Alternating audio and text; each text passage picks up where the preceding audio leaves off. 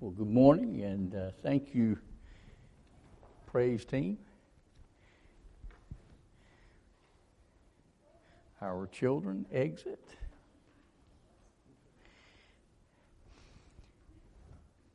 Fathers. Father's Day. Who, what father's going home to cook lunch? Wives. Oh my goodness you are to be praised for sure. You are going to take them out to eat.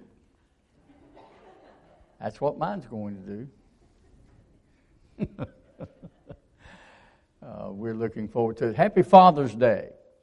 And uh, we are so glad to, to uh, have the opportunity to, to be with you and share this day with you.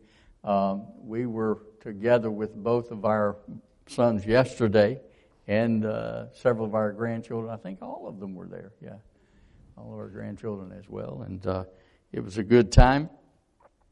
Uh, I fixed hot dogs. That was uh, that was a good uh, summer lunch and uh, dinner, whatever you want to call it, one or the two or both.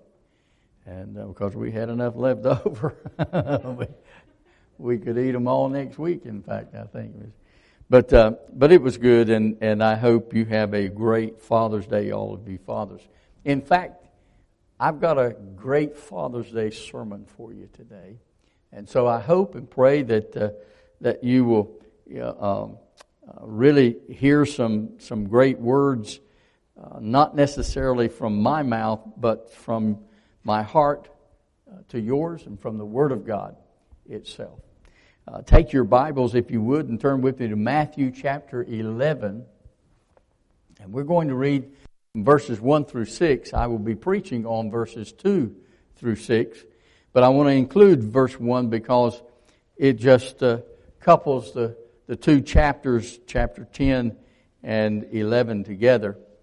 Um, after reading Matthew 11, I will ask you to be seated. And then I'm going to turn to two other verses uh, Deuteronomy 11, verse 19, and Ephesians 5, verse 25, uh, as well to buttress this sermon uh, with those two passages, Old Testament and New Testament as well.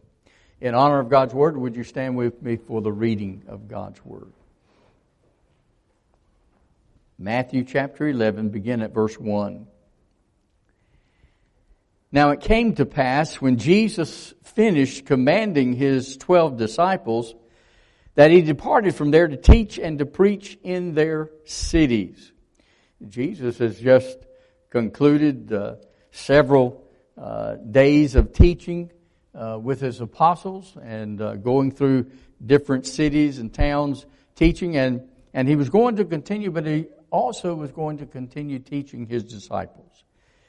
And when John, verse 2, had heard in prison about the works of Christ, he sent two of his disciples and said to Jesus, Are you the coming one?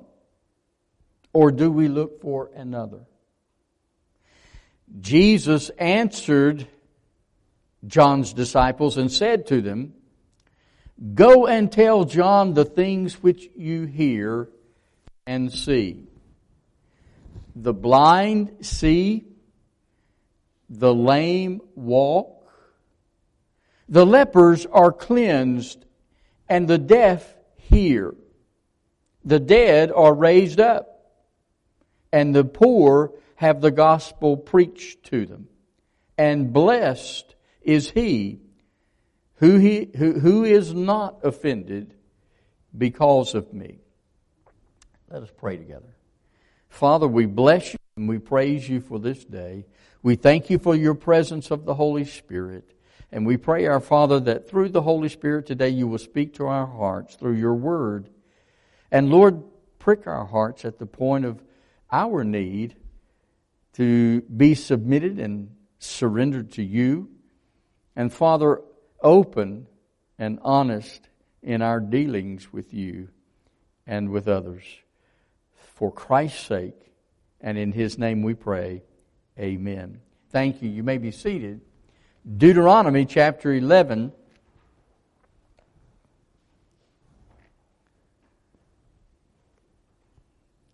Verse 19 states this You shall teach them to your children, speaking of them when you sit in your house, when you walk by the way, when you lie down, and when you rise up. What is he speaking about? Well, to be true to Scripture, you cannot take a verse out of its context or where it is without putting it in or seeing it in its context. And so you have to go back to passages, sometimes even chapters before. So in this particular case, Jesus is speaking about chapter 10, and he's speaking about the Shema in chapter 10, verses 12, and now, Israel, what does the Lord your God require of you but to fear the Lord your God, to walk in all his ways, and to love him, to serve the Lord your God with all your heart, with all your soul, and to keep the commandments of the Lord and his statutes, which I command you today for your good. Now, Go back to verse 19 of chapter 11. You shall teach them. Teach what? Teach what he's just said. The commands, the edicts of the Lord. Brother Brian has just shared with us that in law enforcement, you can tell whether children have been raised with a dad or not. You can tell whether a child has been raised under leadership or not, and whether they respect that authority, whether they look to that authority and follow that authority. You shall teach them to your children, speaking of them when you sit in your house, when you walk by the way, when you lie down, and when you rise up. Ephesians 5:25 gives us a very similar passion with a different slant. Ephesians 5:25. Husbands, fathers, love your wives just as Christ also loved the church and gave himself for her. Jesus Christ is the author and the finisher of all things. He is the leader of the church. He's the owner of the church. He is the head of the church. And as such, he tells us as husbands and us as fathers to love our wives. Why? Why would he do such a thing? Well, if we go back to the Old Testament, to what he said in Deuteronomy chapter 11, verse 19. That is to teach them to our children. Teach what? We've already said the Shema. Thou shalt love the Lord your God with all your heart, with all your soul, with all your mind. God comes first. If our children know that we have someone who is over us, who is head over us, who comes first in our life, and they see that, by the way, fathers, dads, husbands, they see that in our lifestyle, in our actions, in our words. And so, in every way, what he's talking about is our lifestyle being patterned after the Lord Jesus. In Matthew, and, and, and so that's a background of what I want to share with you today from this passage of Matthew chapter 11. Now, let me, let me say this. You, you've, you have extended me a call to, uh, to be your, your transitional interim pastor, and, and uh, thank you. I, I, welcome that opportunity. Look forward to it. Uh, please understand, I'm, I'm not like Will. I won't be like Will. I won't preach like Will. But I'll, if, if he preached similarly from the standpoint I understand he preached verse by verse expository preaching. I preach expository preaching. It may not at times be verse by verse, but it will be from the Word of God. It will be God's Word. Uh, and I make no apologies for that. I learned under some of the best expository preachers, Dr. Adrian Rogers, um, and uh, Stephen Olford was, I sat at his feet, uh, one of the, the greatest teachers of expository preaching. Uh, Charles Stanley, John MacArthur. Uh, all of these have been in, in my repertoire of learning as well. But please don't expect me to be like Will. Uh, Will was your, your pastor for 20 years. You love him dearly. Continue to love him, uh, he and his family. I appreciate that. I would appreciate that if you did, and hope you do, and will encourage you to, to do so. Um, my task and my calling is to share with you in this interim time. It's a, it's a very sweet time. It can be very troublesome time. But uh, I commit to you to be the best of the pastoring that I can give you after 50 plus years of pastoring. And um, uh, my wife and I um, cherish the time that we have with you. So, back to the Matthew and to the message today. You know, people are very perceptive. People see through our fig leaf excuses. Uh, they see through all of the insincerity of our lives. And they are looking for something that is genuine. People today are looking for something and someone that's real.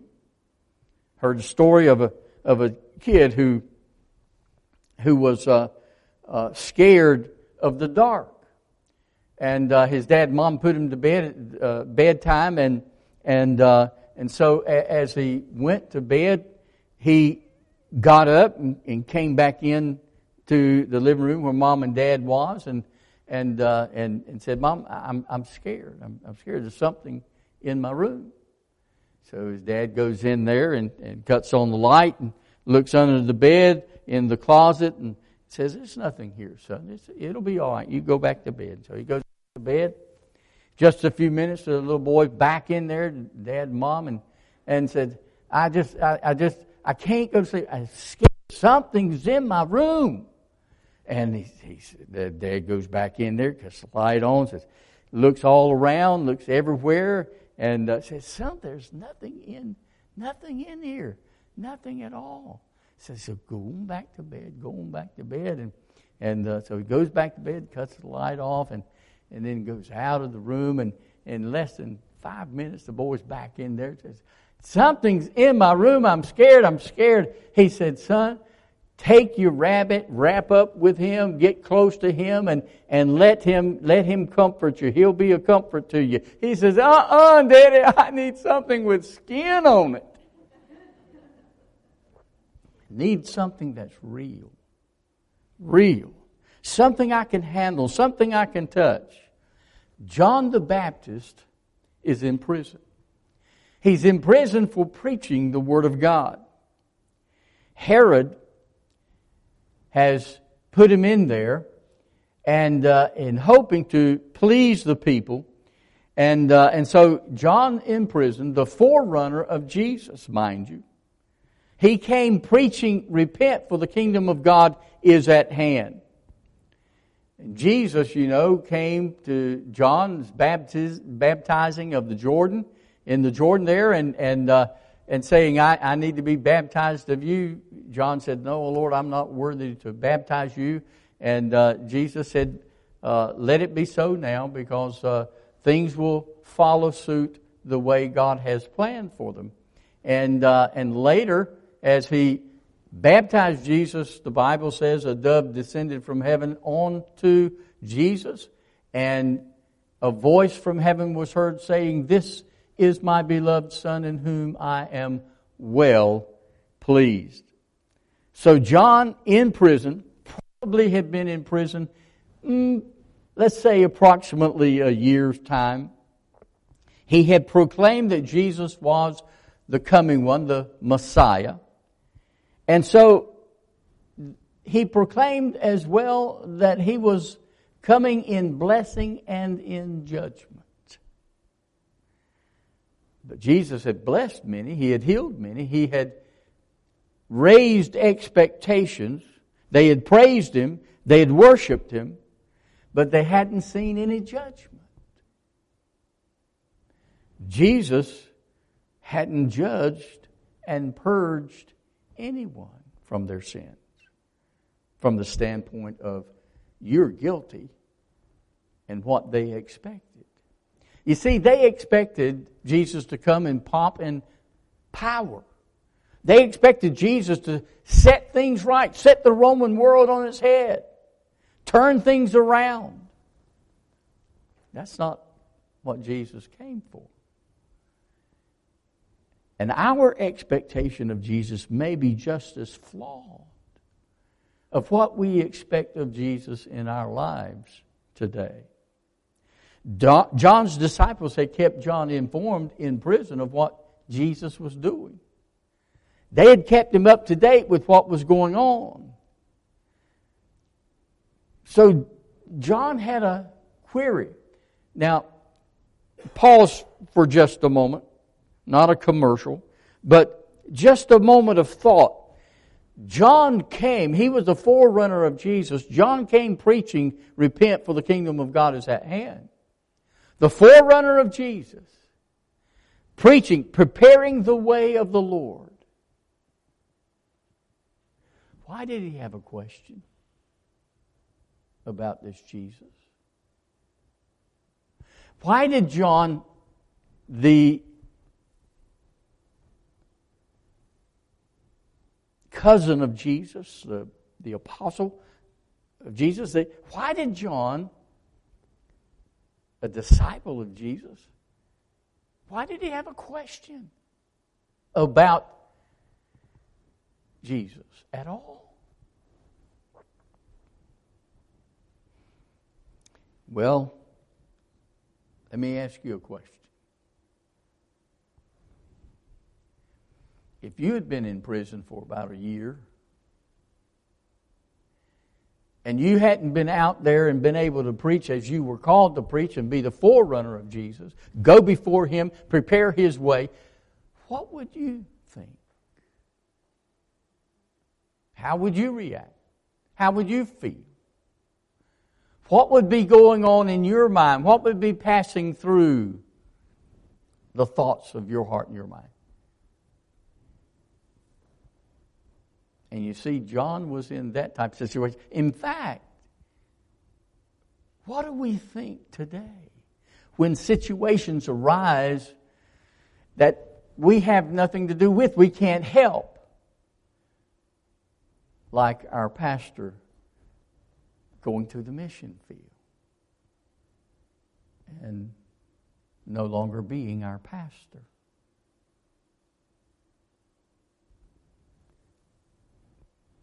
What do we think of? Where does our mind go to? It should go to, okay, the Lord is moving. The Lord has called them. This is another transition in their ministry journey. So we need to support them, encourage them, and send them on their way. Love them, continue to love them, continue to pray for them send them on their way with joy, with gladness, so that they have no sadness in their heart from the standpoint of us not understanding what's happening. You see, God calls us and moves us, sends us, stirs us, leads us. He's prepared us. He's preparing us. Every day He's preparing us. Every minute He's preparing us for what He has for us in the next minute. it may be next year.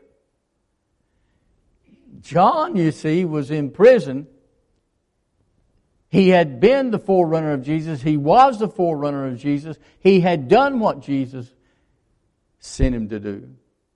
Now, he's in prison, giving witness to what's going on. He sent his disciples back to Jesus and said, What's going on? Are you the one that we're to be looking for? Are you the one that's supposed to come? Are you the one, or are we supposed to look for another one? Jesus was asked from John an anticipating question. So, what are people asking about you? What are people asking about me? What are people asking about us as Christians today? Friends, let me tell you something. People are asking a lot of questions about Christians today. A lot of persecution is coming down about Christianity today. A lot of people are wanting to do away with Christianity, or trying to do away with Christianity today, wanting to smush it out, stamp it out, stomp it out. Friends, we are living in that day that we thought would come, maybe not in our time, but it's in our time. There is a time of persecution that is here. John said, Are you the one that should come, or do we keep looking for another? Probably he felt demoralized having been in prison for such a long time and nothing happening. Jesus didn't have any second thoughts about why he was here and about why he came. Jesus knew exactly what he was about and what he was doing. So Jesus, in that anticipating question, he was simply asked, excuse me, are you for real? Are you the real one? Are you the real one or do we keep looking for another? Are you, are you a fake one? Are you the real one? Are you for real? Well, you remember Jesus' own disciples had an anticipating question as well. They asked him, Lord, will you at this time restore your kingdom? You see, that's what all of the Jews felt that the Messiah was coming to do restore the kingdom here on earth.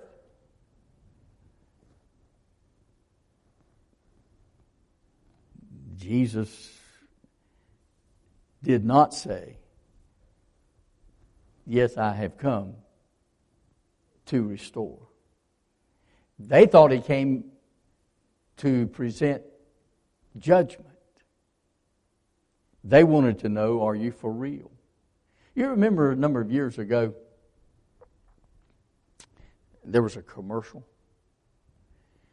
A commercial said that this lady came on in, in the TV and she kept asking this question over and over again.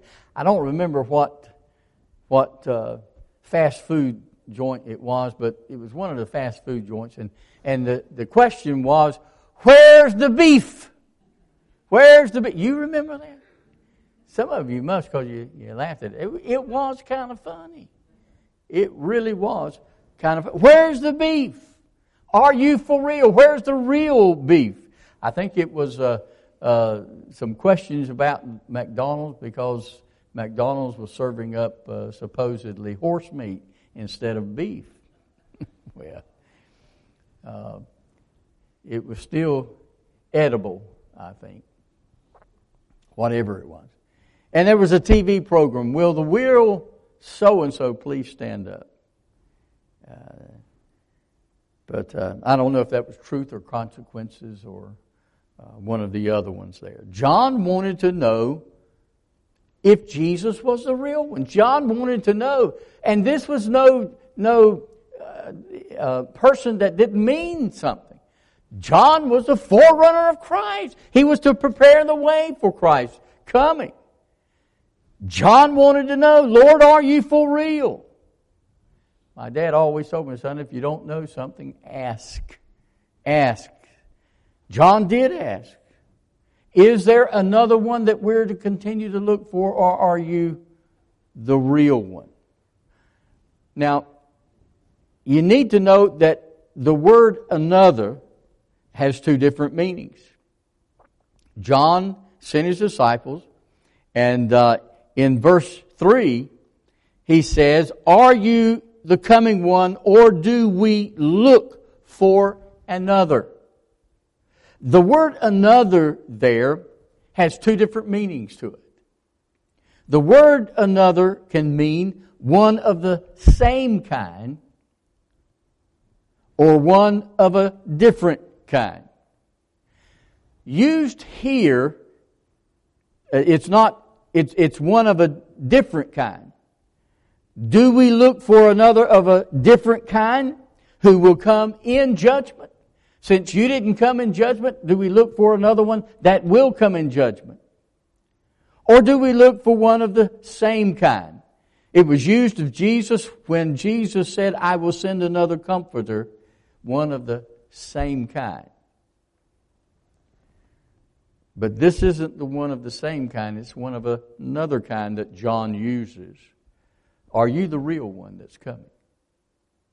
Are you the real one that's coming? Dads, do your children ask an anticipating question of you Are you for real, Dad? Are you a real Christian? Or do they have some semblance of a question in their mind as they watch you? Dads and granddads include us as well. Do people ask that anticipating question about you? Are you for real? Do they look for your walk and listen to your talk and follow that as a definitive response to who you are? Are you for real?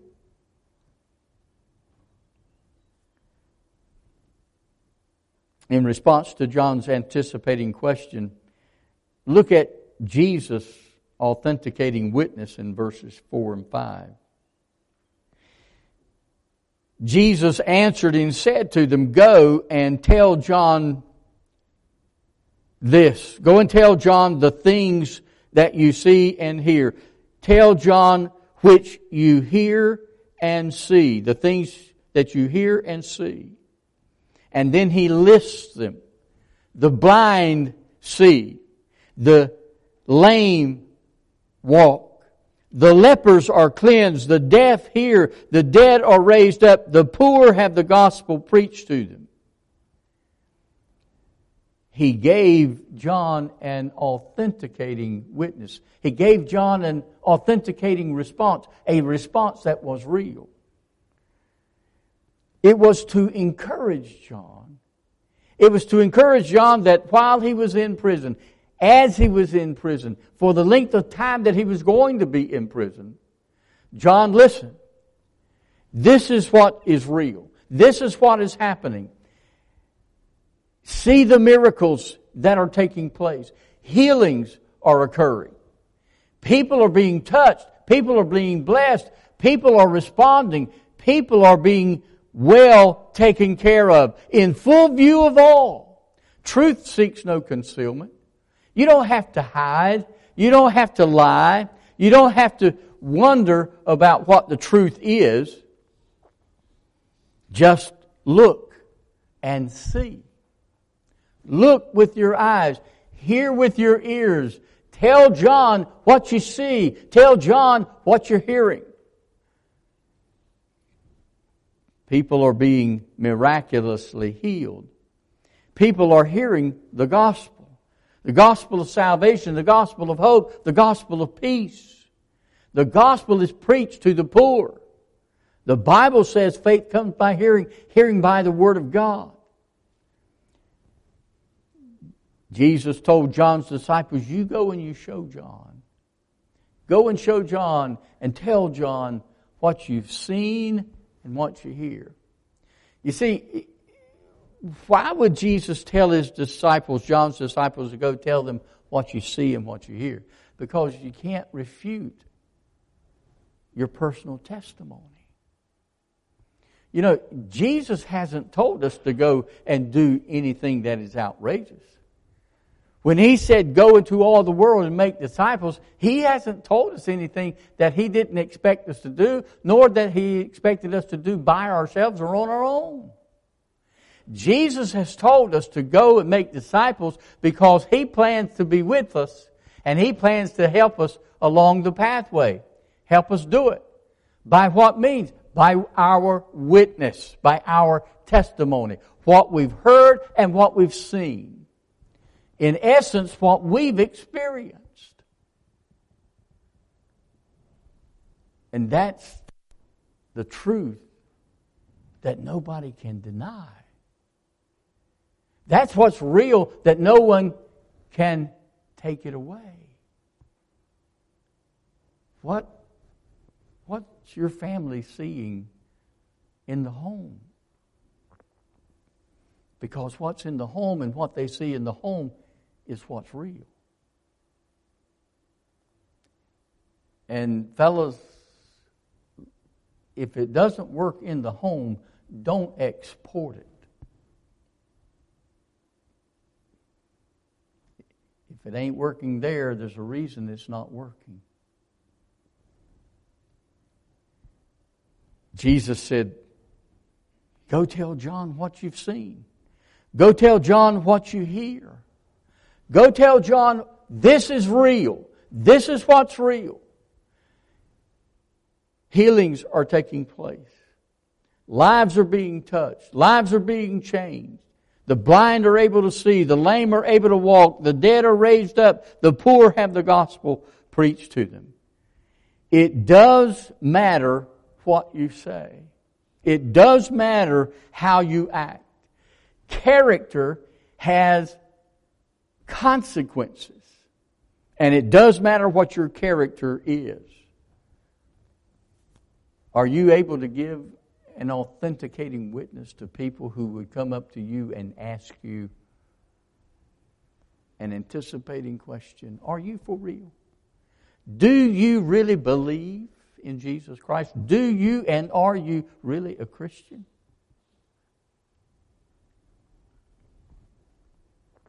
I think it was a young lady in one of the early shootings in school that was asked, Do you believe in Jesus Christ? And she answered, Yes. With a gun next to her head, the person said, Well, go and join, then go and join him and pulled the trigger. Could you give an authenticating witness like that? That's an authenticating witness. Dads, granddads, are you for real today?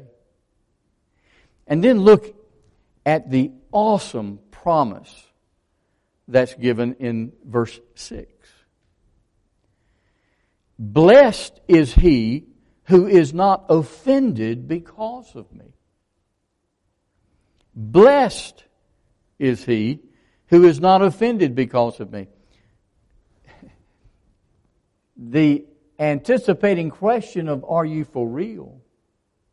And then with the authentic witness, yes, go and tell John what you see and what you hear. The blind are being able to see. They, they're receiving their sight. Uh, the lame are able to get up and walk.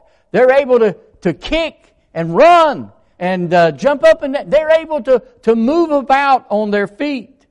The deaf are able to hear. The dead are raised back to life. And the poor, the poor have the gospel preached to them. And blessed is the one that's not offended by that. Blessed. What does he mean, blessed? Blessed, literally, the verse says, happy is he who does not find in him and in his ministry an obstacle to trusting and believing in the Lord Jesus Christ and therefore reject him. The miracles may not be totally irrefutable evidence of the truth, but they are very good evidences that God is doing something. Evidences of God being in our midst, evidences of God being with us, is the fact of our peace and our ability to go in and out every day of our lives, wherever we are, and give a witness and be a witness for the Lord Jesus Christ. In whatever we do, whether it's work, whether it's play, whatever it is, literally being happy because Jesus Christ is our Lord and our Savior. Just like the praise team led us to praise the Lord. Praise the Lord. Praise Him in the heights. Lift up holy hands that, that, that praise Him and give Him glory. Blessed, happy is what the word means. Happy is he who is not offended by me or because of me. Now, there are a lot of ways and a lot of, of uh, things that offend us, and a lot of ways we can be offended. But we tend to bring Jesus down to our level of understanding. We tend to bring Jesus down from the lofty heights of glory and we want to put him on our level of who he is and who he should be. You can't do that because he's not down on our level from the standpoint of who we are as human beings. He knows who we are. He knows how we are. He knows what we are because he was like us.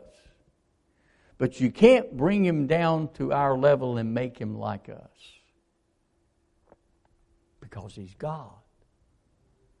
He's God. To understand Christ, we need the study of the Scriptures. We need to understand the Word of God. And we need to bring our faith to the passage, to the Word of God. And we need to correspond with the Word of God with our lives. That's why Are You For Real is so significant. It's so simple, but it's so significant. Are you for real?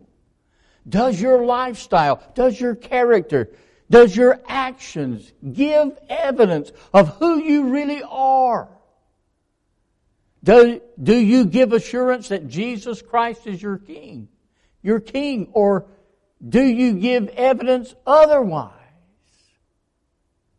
C.H. Spurgeon writes, I would not give much for your religion unless it can be seen.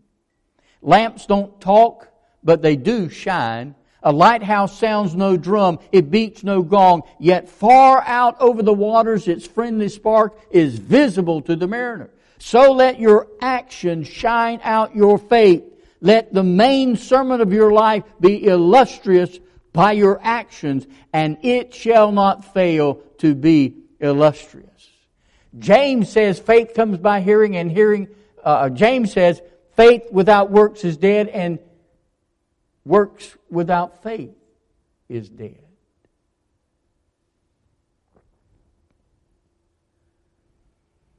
You can't have it every way that you want it. This ain't Burger King.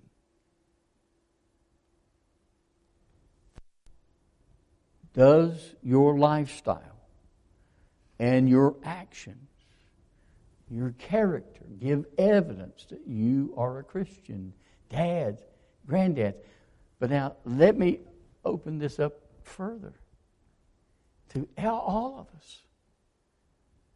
Not just dads and granddads. Are you for real? As a youth, as a teenager, as a young adult, as a medium adult, as an older adult, It doesn't matter. It applies in every way. Are you for real? And if you are a Christian, then be a Christian, live a Christian, act like a Christian, talk like a Christian, smell like a Christian. I don't know necessarily what they smell like, um, but be, be that as it may. Be the real thing. Be the real thing. Jesus is real. He was real. He is real. He's still real today. Be real. And then we won't have to be concerned about the anticipating questions that are asked about us. We can give an authenticating witness without any regards to well, what's people going to say? Are they going to think uh, this or think that? Doesn't matter. It's what he thinks and what he knows. And then, really, what is the promise that he gives to us? Blessed. You'll be happy if you're not offended in Christ Jesus our Lord. He came, and the Jews turned him down and turned away because they thought he was coming in judgment. They wanted him to come in judgment. Oh, they would have been glad to have seen him come and uh, and set things right and wipe out Rome and wipe out all the the uh, the detractors of Christianity. They would have been glad. And and tell you the truth, probably some of us would be glad too if they would take, if the Lord would just come and take some of those out who are detractors to Christianity today. But you know what? Our Lord is merciful. Our Lord is gracious. The Bible says it's not His will that any perish, but all come to repentance. It's not His will that any perish, which means He gives grace. He's very gracious and he's long suffering, meaning he has a lot of patience.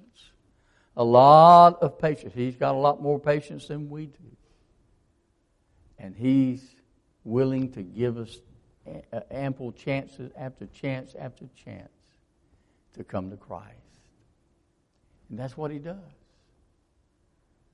So let me close with this. Are you for real?